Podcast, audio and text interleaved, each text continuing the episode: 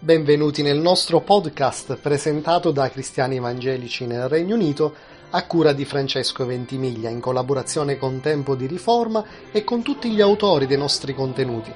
Saremo felici se anche quest'oggi potremo offrire ai nostri ascoltatori lieti momenti di edificazione e di riflessione. Buon ascolto.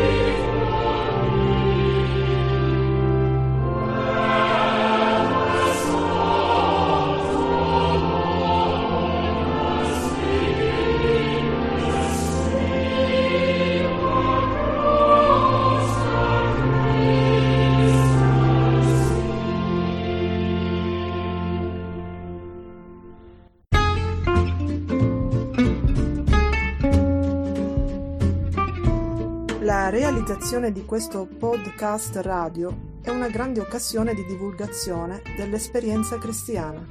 Per mezzo di essa potremmo ascoltare letture e meditazioni bibliche, inni e salmi della riforma protestante classica e risposte dottrinali fondate sulla Sacra Scrittura, sia pure condensate e trasmesse attraverso confessioni di fede, insegnamenti e testimonianze evangeliche. Inoltre, nelle brevi puntate di circa un'ora ciascuna, sarà possibile ascoltare interessanti riferimenti storici e culturali, qualche curiosità e tanta musica, con la partecipazione di diversi talenti e sensibilità. In estrema sintesi ci proponiamo con questo semplice esperimento di diffondere in un momento di grandi necessità e di ancor più grandi domande il messaggio salvifico di Cristo e la sua opera di persuasione nella società del nostro tempo. Un ascolto attento, una buona coscienza ed una sincera volontà di cambiamento saranno la risposta ideale ai quesiti ed alle sollecitazioni che il programma produrrà con gli obiettivi di una sana edificazione e di un'autentica benedizione nei suoi ascoltatori.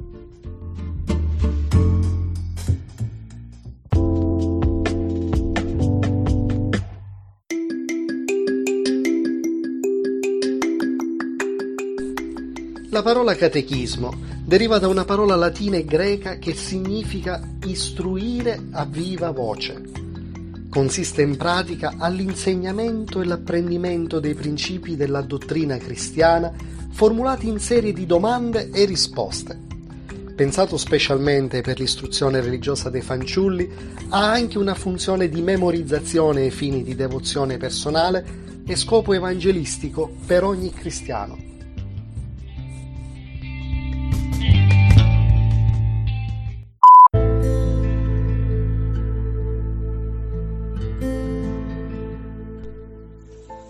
Dal Catechismo minore di Westminster leggiamo la domanda numero 3.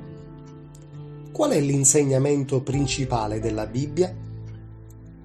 La risposta. Le scritture ci insegnano in primo luogo che cosa l'uomo deve credere al riguardo di Dio e quali siano i doveri che egli esige dall'uomo. La Bibbia è sia dottrina qualcosa da conoscere che vita, qualcosa da vivere. Dottrina e vita non possono essere staccati l'uno dall'altro, sono come un albero buono che non può che dare buoni frutti.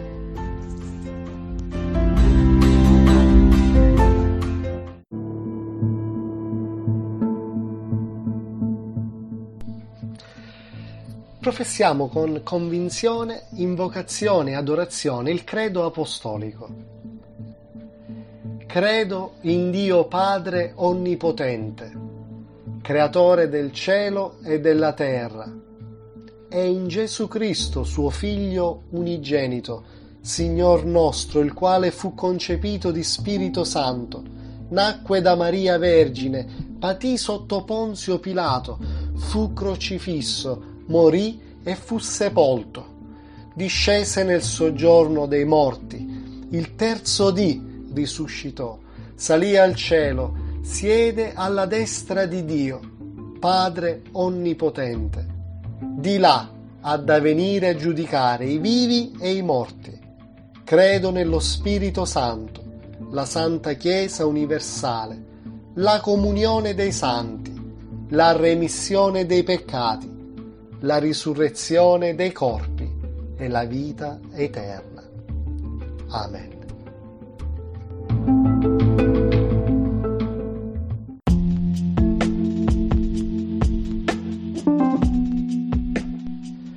Di seguito una breve meditazione di esortazione sull'importanza della preghiera del nostro caro fratello Bernardo Priolo.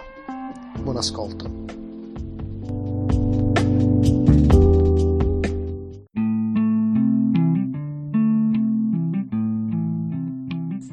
Oggi vogliamo fare una piccola meditazione dalle Sacre Scritture. Vogliamo leggere e meditare su alcuni versetti che troviamo su Luca, capitolo 21, verso 34 a 36. Badate voi stessi perché i vostri cuori non siano intorpiditi da stravizio, da ubriachezze, dalle ansiose preoccupazioni di questa vita, e che quel giorno non vi venga addosso all'improvviso come un laccio, perché verrà sopra tutti quelli che abitano su tutta la terra. Vegliate dunque, pregando in ogni momento affinché siate in grado di scampare a tutte queste cose che stanno per venire e di comparire davanti al figlio dell'uomo. Perché dunque è così importante pregare? Innanzitutto, come possiamo vedere nella parola di Dio, tutto avviene solo attraverso la preghiera. Come comunicare con Dio o cercare il suo volto, elevare le nostre anime, il nostro cuore a Dio, invocare il nome del Signore, essere guariti dalle nostre infermità e tante altre azioni si svolgono sole attraverso la preghiera, nella quale Dio gradisce molto. Quindi, con queste parole Gesù ci esorta a stare sempre svegli e ad essere vigilanti perché è l'unico modo per sperare di scampare le tribolazioni e prove che ci si presenteranno nel nostro cammino. Per cui è molto importante vegliare su quello che entra nella nostra mente e nel nostro cuore, su ciò che sentiamo, su come parliamo. Vigilare contro il peccato e avere cura delle anime nostre. Perché Dio conosce e sa che per natura le nostre inclinazioni sono contro la sua volontà e che abbiamo costantemente bisogno della sua grazia. La sua grazia che ci libera, che ci protegge da tutto quello che possa farci distrarre e a volte anche allontanare dalla sua comunione la quale ci ristora, ci guarisce, ci dà nuove forze. E a volte, nonostante sappiamo quanto sia importante, trascuriamo questa grande esortazione, facendoci prendere dagli impegni, dagli impegni di questo mondo, travolti dalle preoccupazioni, inondando la nostra mente con pensieri e considerazioni che assorbono le nostre energie fisiche, mentali e spirituali per questo il nostro Signore ci ricorda, ci esorta di sforzarci a pregare e vegliare affinché non cadiamo in tentazione, affinché possiamo rimanere fedeli e riposare nelle sue promesse, riposare nella sua pace, riposare nella sua gioia ed essere consapevoli della sua sovranità. Dio ci ha redenti attraverso Gesù Cristo per vivere e confidare pienamente in Lui. Il mondo vuole allontanarci da questa comunione attraverso le sue macchinazioni e tentazioni, ma noi per la sua grazia abbiamo questa grande e potente arma, la preghiera, che custodisce in Cristo i nostri cuori e i nostri pensieri. A Dio sia la gloria.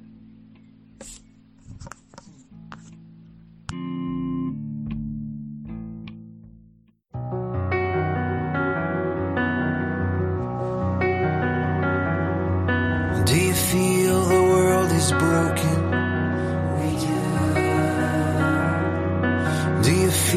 The shadows deepen?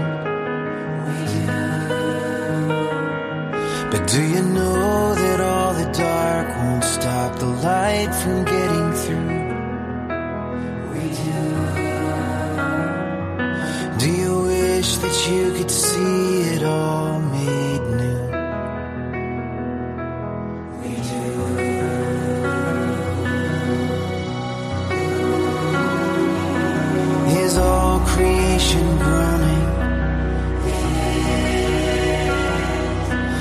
a new creation coming?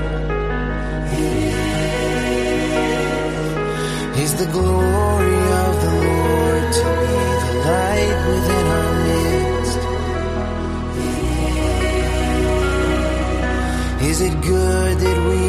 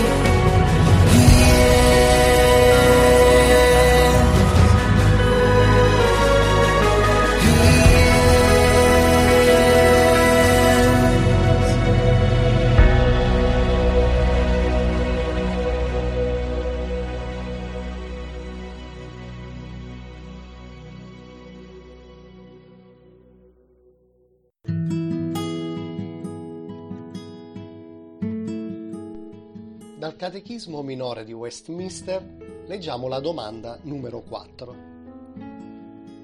Che cos'è Dio? La risposta. Dio è uno spirito infinito, eterno ed immutabile nel suo essere, sapienza, potenza, santità, giustizia, bontà e verità. Che cosa intendiamo quando ci riferiamo a Dio? Quando ci riferiamo a Dio, noi parliamo di una persona spirituale. Egli ha un'essenza spirituale, infinita, eterna ed immutabile nel suo essere, nella sapienza, potere, santità, giustizia, bontà e verità.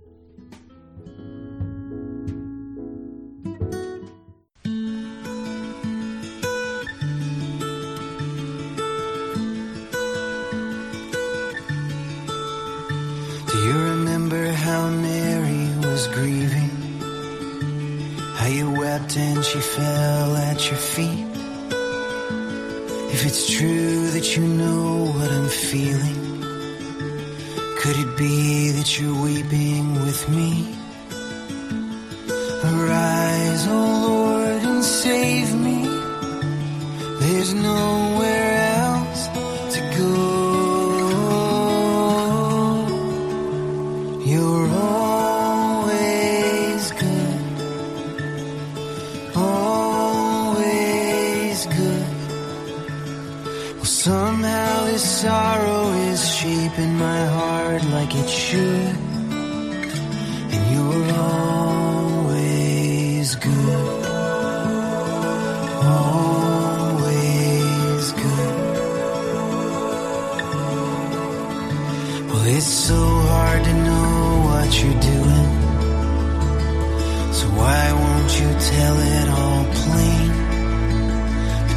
said you'd come back on the third day.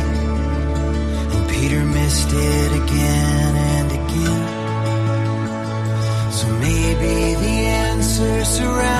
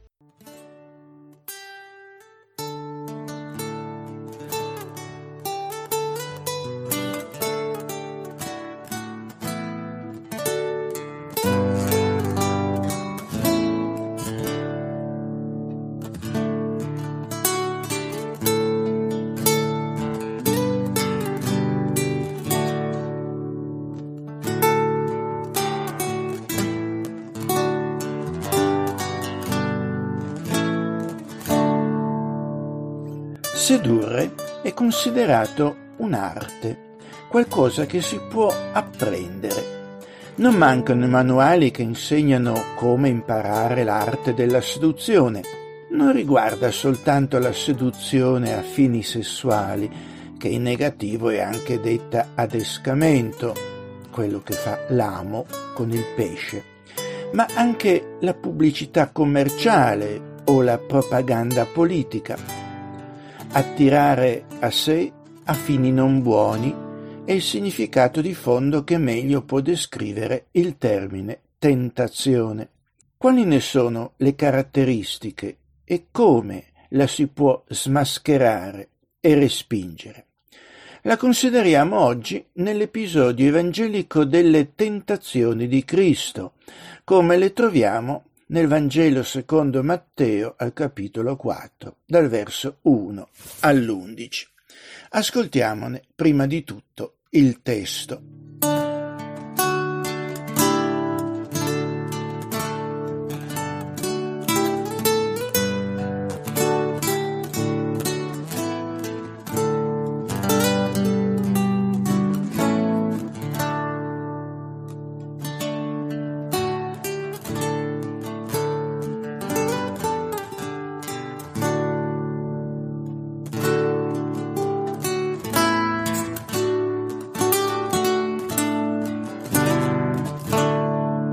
Le tentazioni di Gesù. Allora Gesù fu condotto dallo Spirito nel deserto per essere tentato dal diavolo. Dopo aver digiunato 40 giorni e 40 notti, alla fine ebbe fame. Il tentatore gli si avvicinò e gli disse, Se tu sei figlio di Dio, di che queste pietre diventino pane. Ma egli rispose, sta scritto, non di solo pane vivrà l'uomo, ma di ogni parola che esce dalla bocca di Dio. Allora il diavolo lo portò nella città santa, lo pose sul punto più alto del tempio e gli disse, Se tu sei figlio di Dio, gettati giù. Sta scritto infatti, ai suoi angeli darò ordine a tuo riguardo, ed essi ti porteranno sulle loro mani, perché il tuo piede non inciampi in una pietra. Gesù gli rispose, sta scritto anche, non metterai alla prova il Signore Dio tuo. Di nuovo il diavolo lo portò sopra un monte altissimo e gli mostrò tutti i regni del mondo e la loro gloria, e gli disse Tutte queste cose io ti darò, se, gettandoti ai miei piedi, mi adorerai. Allora Gesù gli rispose Vattene, Satana, sta scritto infatti, il Signore, Dio tuo, adorerai, lui solo renderai culto. Allora il diavolo lo lasciò, ed ecco, degli angeli gli si, gli si avvicinarono e lo servivano.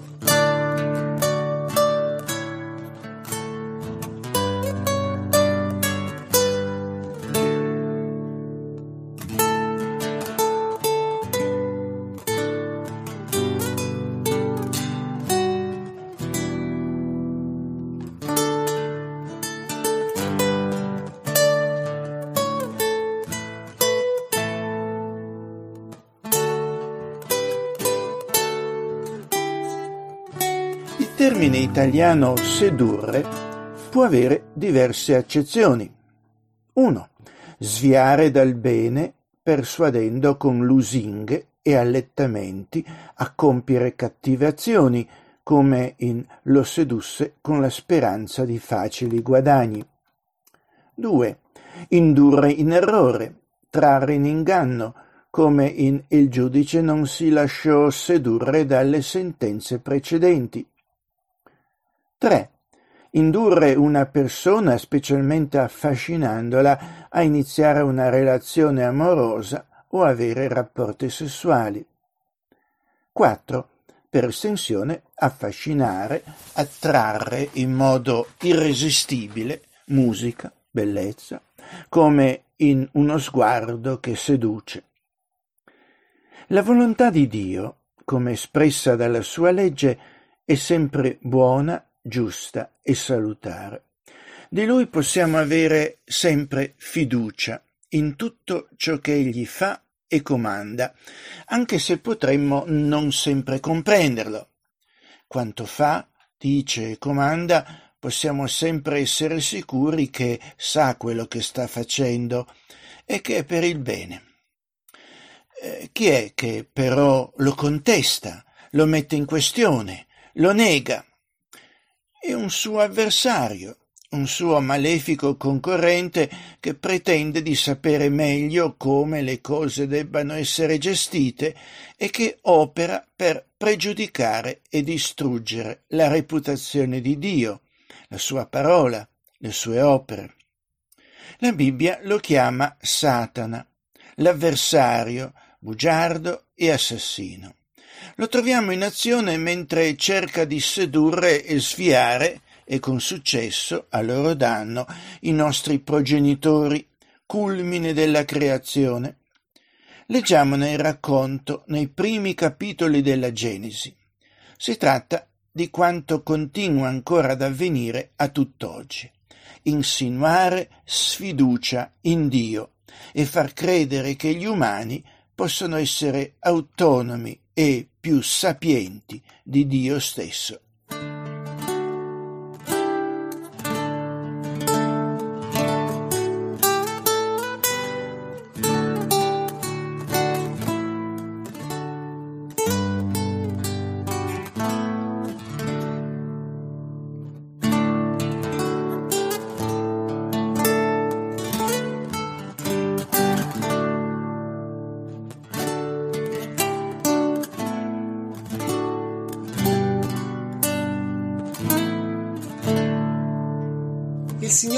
Prese l'uomo e lo pose nel giardino di Edene perché lo coltivasse e lo custodisse.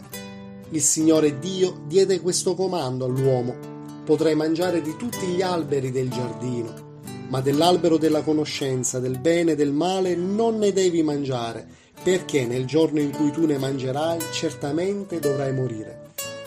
Il serpente era il più astuto di tutti gli animali selvatici che Dio aveva fatto e disse alla donna è vero che Dio ha detto non dovete mangiare di alcun albero del giardino?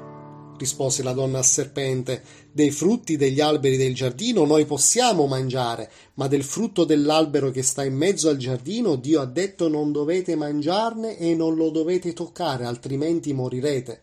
Ma il serpente disse alla donna non morirete affatto.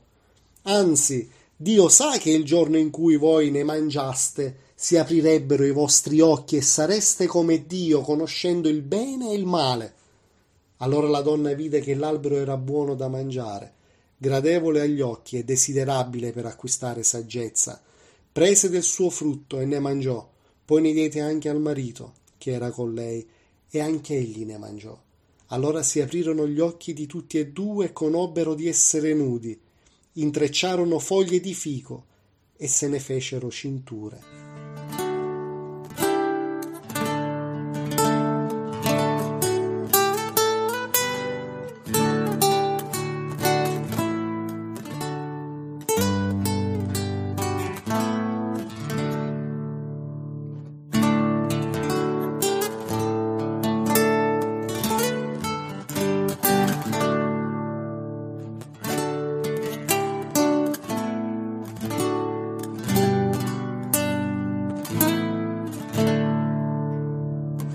Adamo ed Eva si lasciano abbindolare dall'avversario di Dio e quello è l'inizio della loro e nostra rovina. Il Signore Salvatore Gesù Cristo è descritto dalla Bibbia come il secondo Adamo, essere umano che è ciò che noi dovevamo essere in perfetta e armoniosa comunione con Dio. L'avversario di Dio ci prova anche con lui, ma i risultati sono diversi. Gesù resiste, non cade in tentazione, anzi risponde riaffermando fiducia nella parola di Dio. Gesù, nutrendosi con fiducia del pane della parola di Dio, respinge la tentazione di perseguire la salvezza secondo i seducenti ma fallaci metodi di questo mondo, la via larga e facile. Gesù respinge la tentazione di mettere alla prova Dio, come se Dio avesse prima bisogno di dimostrare la sua esistenza e verità delle sue affermazioni. Gesù respinge le tentazioni di illusori vantaggi immediati personali alla sua azione, preferendo la via della croce, quella più dura, ma l'unica efficace e duratura. Sì, c'è una grande differenza dal comportamento miope e folle del primo Adamo, che conduce alla perdizione, e quella del secondo Adamo, uomo nuovo, che conduce alla nostra salvezza. Ecco perché l'Evangelo ci chiama a unire la nostra vita oggi stesso a quella del Cristo. Ecco che cosa a riguardo scrive l'Apostolo Paolo. Dal Nuovo Testamento, dalla lettera ai Romani, capitolo 5, dal verso 12 al 19. Le conseguenze del peccato di Adamo. Il peccato è entrato nel mondo a causa di un solo uomo, Adamo, e il peccato ha portato con sé la morte. Di conseguenza, la morte passa su tutti gli uomini perché tutti hanno peccato. Prima della legge di Mosè c'era già il peccato nel mondo. Ma dove non c'è legge non si dovrebbe neppur tener conto del peccato, eppure, da Adamo fino a Mosè, la morte ha sempre dominato gli uomini, anche quelli che non avevano disubbidito come Adamo un ordine di Dio. Adamo è Cristo. Adamo era la figura di colui che doveva venire. Ma quale differenza tra il peccato di Adamo e quel che Dio ci dà per mezzo di Cristo?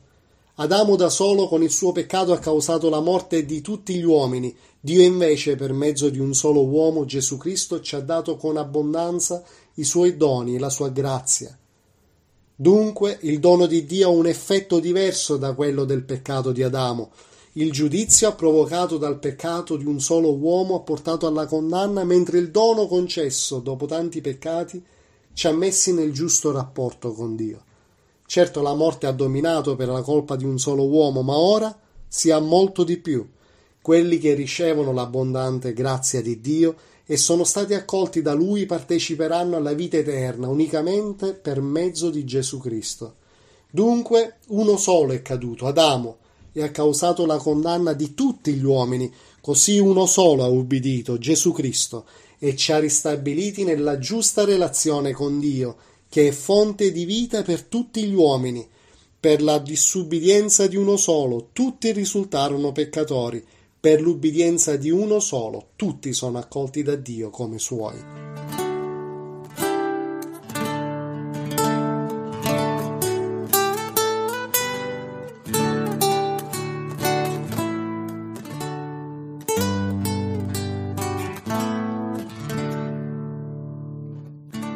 Primo Adamo, e noi con lui, soccombe alla tentazione e si avvia ineluttabilmente verso la morte, la perdizione.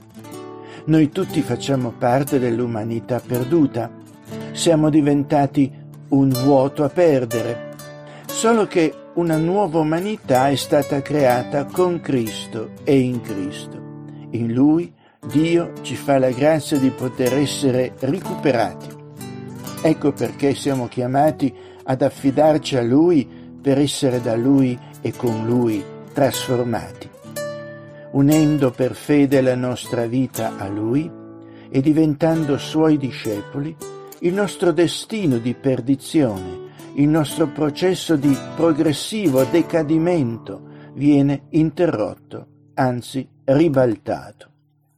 Con Cristo resistiamo alle reiterate lusinghe dell'avversario di Dio, riaffermando fiducia e obbedienza alla volontà rivelata di Dio.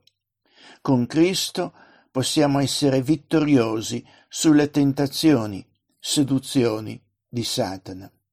Siamo chiamati a unirci a Cristo, dopo esserci ravveduti dal peccato della nostra ribellione a Dio e alle sue leggi. Lo possiamo fare a cominciare dalla preghiera dell'antico salmista, il Salmo 32, dove egli confessa il suo peccato e la sua fede.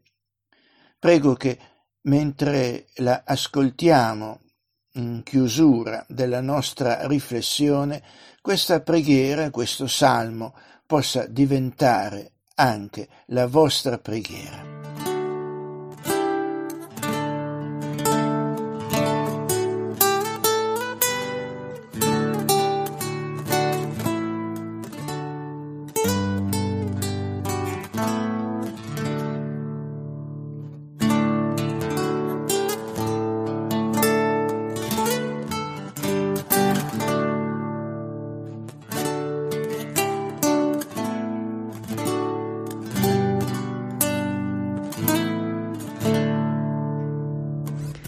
Felice l'uomo al quale Dio ha perdonato la colpa e condonato il peccato. Felice l'uomo che ha il cuore libero da menzogna e che il Signore non accusa di peccato. Finché rimasi in silenzio ero tormentato tutto il giorno e le mie forze si esaurivano. Giorno e notte, Signore, su di me pesava la tua mano, la mia forza si inaridiva come sotto il sole d'estate. Allora ti ho confessato la mia colpa, non ti ho nascosto il mio peccato. Ho deciso di confessarti il mio errore e tu hai perdonato il peccato e la colpa. Perciò i tuoi fedeli ti pregano quando scoprono il proprio peccato. Potrà anche venire un diluvio, ma non riuscirà a sommergerli. Tu sei per me un rifugio, mi proteggi da ogni avversità e mi circondi con canti di salvezza. Il Signore mi dice, voglio istruirti e insegnarti la via da seguire, vegliare su di te e consigliarti. Non essere senza intelligenza non fare come il cavallo o il mulo, se non li costringi con il morso o la briglia, non si avvicinano a te. Per i malvagi quante sofferenze, ma il Signore circonda con la sua bontà quelli che in Lui hanno fiducia. Il Signore sia la vostra gioia. Voi giusti, voi uomini onesti, rallegratevi ed esultate.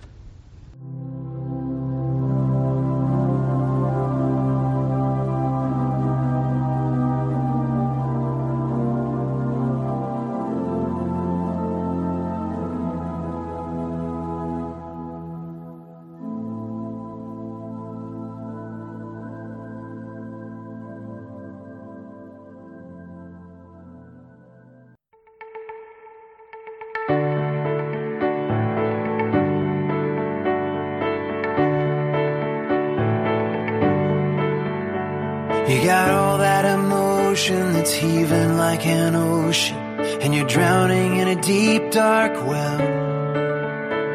I can hear it in your voice that if you only had a choice, you would rather be anyone else. I love you just the way that you are. I love the way you made your precious heart. Be kind to yourself. Kind to yourself. I know it's hard to hear it when that anger in your spirit is pointed like an arrow at your chest. When the voices in your mind are anything but kind, and you can't believe your father knows best. I love you just the way that you are. I love the way he's shaping your heart. Be kind to yourself. Be kind to yourself. Well, how does it end when the war that you're in is just you against you against you? You gotta learn to love, learn to love, learn to love your enemies too.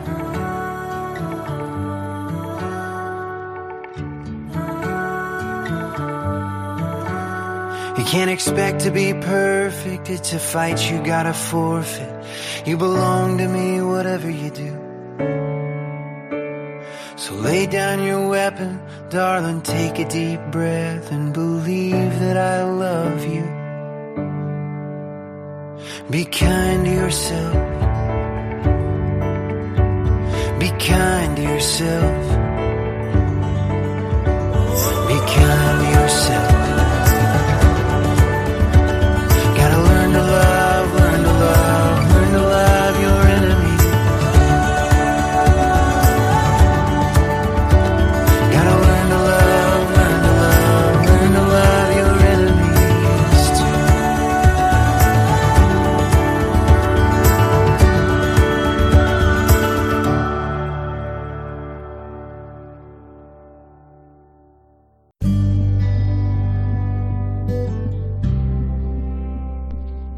Dal Catechismo minore di Westminster leggiamo la domanda numero 5. Esiste più di un Dio? La risposta no, non vi è che un solo Dio, il Dio vivente e vero. Esiste forse una pluralità di dei? No, non ve n'è che uno. La Bibbia ci descrive Dio come una persona da una parte totalmente diversa da noi e dall'altra simile a noi, perché noi siamo stati creati alla sua immagine. Come persona diversa da noi, essa possiede attributi che solo essa possiede, non comunicabili, come il fatto che sia spirito, infinito, eterno e immutabile, mentre noi abbiamo limiti, siamo legati al tempo e siamo mutevoli. Come persona a cui noi siamo simili, invece, Dio possiede attributi che pure noi possiamo avere, comunicabili, e cioè essere sapienza, potere, santità, giustizia, bontà e verità.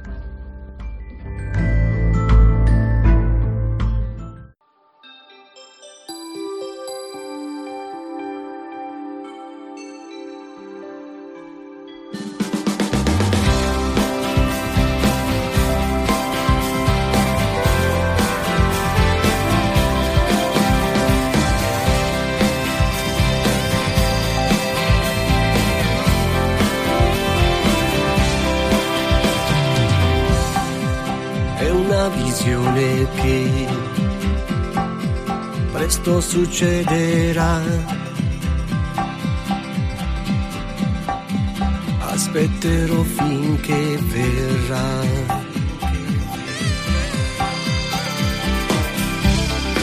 Sarò attento che non mi sfuggirà. aspetterò finché verrà.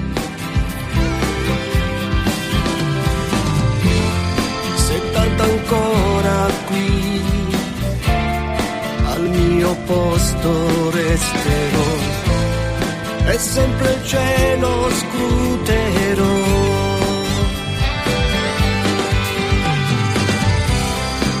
È una visione che mentire non potrà. Aspetterò finché verrà.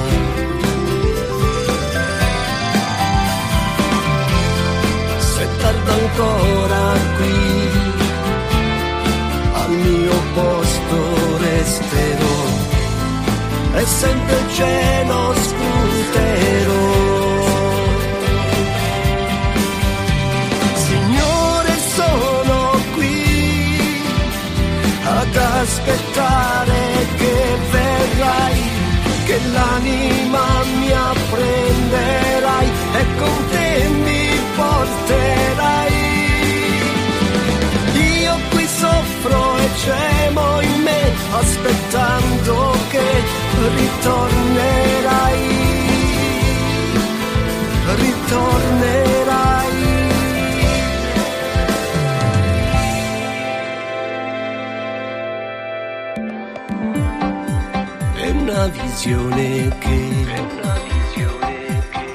presto succederà. aspetterò finché verrà.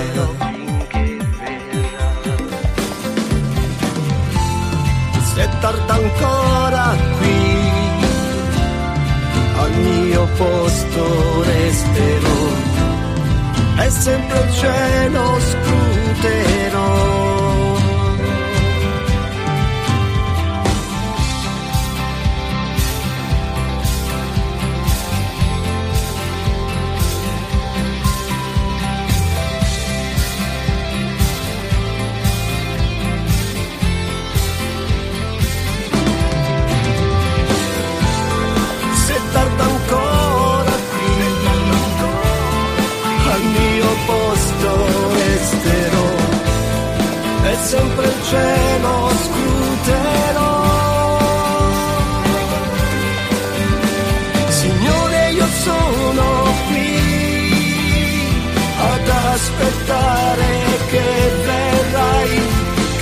Che l'anima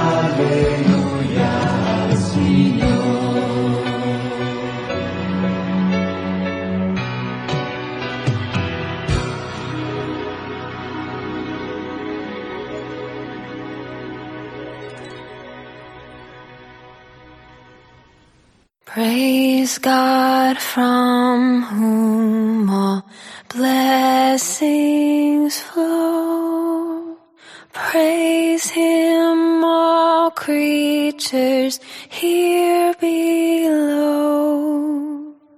Praise him above the heavenly host.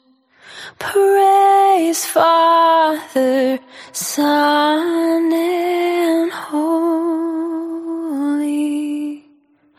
Ghost. Vi ringraziamo per l'ascolto del nostro podcast, confidando nel vostro gradimento e sperando che la nostra trasmissione di oggi vi abbia recato un beneficio spirituale. Se avete domande, consigli, suggerimenti o critiche, scriveteci a questo indirizzo cristiani nel Regno Unito chiocciola gmail.com vi risponderemo volentieri. Vi diamo appuntamento alla prossima settimana con un'altra puntata di Istruire a viva voce. Che Dio sia con tutti voi e vi benedica.